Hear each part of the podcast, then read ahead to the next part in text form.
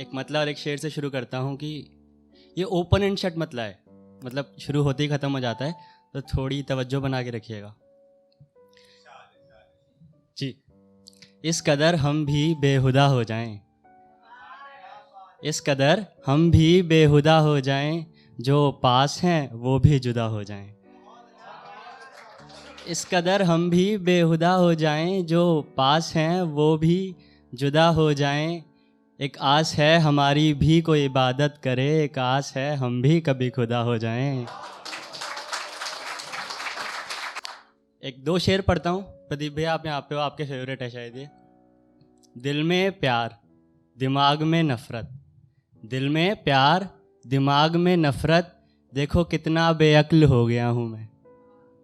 दिल में दिल में प्यार, दिमाग में नफ़रत। देखो कितना बेअक्ल हो गया हूँ मैं। कल रात फिर शीशा टूट गया, शायद तुम्हारा हम शक्ल हो गया हूँ मैं। तो मतलब यूँ है कि हर मरे का ख्याल गहरा नहीं होता। हर मरे का ख्याल गहरा नहीं होता, हर मरे का ख्याल मिसरा नहीं होता। शेर देखिए कि कागज़ों के फूल, लहू की महक कागज़ों के फूल, लहू की महक, यूँ ही हर शेर गजरा नहीं होता। यूँ ही हर शेर गजरा नहीं होता। और शेर बतौर ख़ास कि तुम्हारी दाद, तुम्हारी समात अच्छी बात। यूँ ही हर शेर गजरा नहीं होता, तुम्हारी दाद, तुम्हारी समात अच्छी बात। पर शेर को महफिल से खतरा नहीं होता। पर शेर को महफिल से खतरा नहीं होता। यह यह अच्छा शेर था।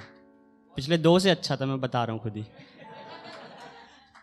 और अगला शेर यूँ है कि शेर को महफिल से खतरा नहीं होता और तन्हाई में दीवारों से बात कर लेता हूँ। शेर को महफिल से खतरा नहीं होता तन्हाई में दीवारों से बात कर लेता हूँ। हर कोई सियासत सा बहरा नहीं होता। जी शुक्रिया। आखिरी मक्ता देखिए गज़ल का। कि ये गज़ल दुनिया का आईना है जीत। ये गज़ल हर कोई सियासत सा बहरा नहीं होता ये गज़ल दुनिया का आईना है जीत। यहाँ फ़कत तेरा चेहरा नहीं होता। बहुत शुक्रिया। बता सकता। तो एक लफ्ज़ होता है उर्दू का वक्त जिसके मायने होते हैं खुशकिस्मती। तो लफ्ज़ बना कि वक्त रकीब जिसके मायने कॉम्पिटिटर या रकीब की खुशकिस्मती। तो शेर देखिए कि अब क्या क्या बतलाएँ बखते रकीब तुमको?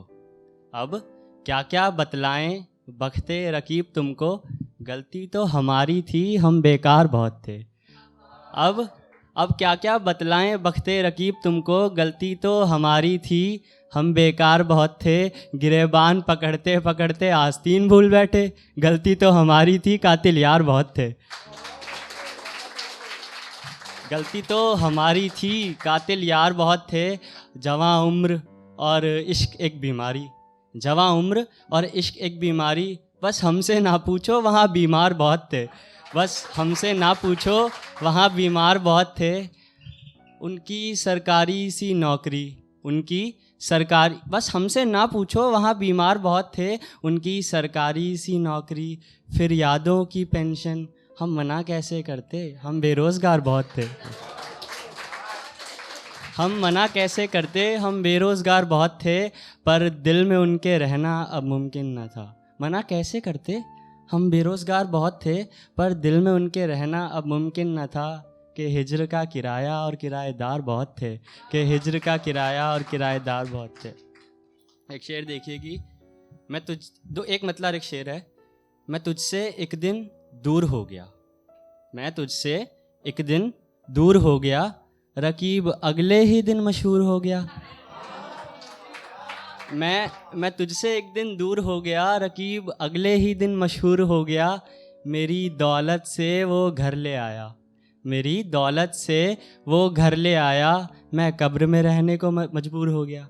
मैं कब्र में रहने को मजबूर हो गया। तो मत रखो हसरतें। मत रखो हसरतें इन अल्फाजों की आड़ में।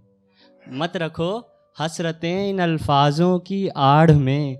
हर किसी को दर्द गवारा नहीं होता। मत रखो हसरतें इन अल्फाजों की आड़ में। हर किसी को दर्द गवारा नहीं होता। ये ज़िंदगी है मेरे दोस्त।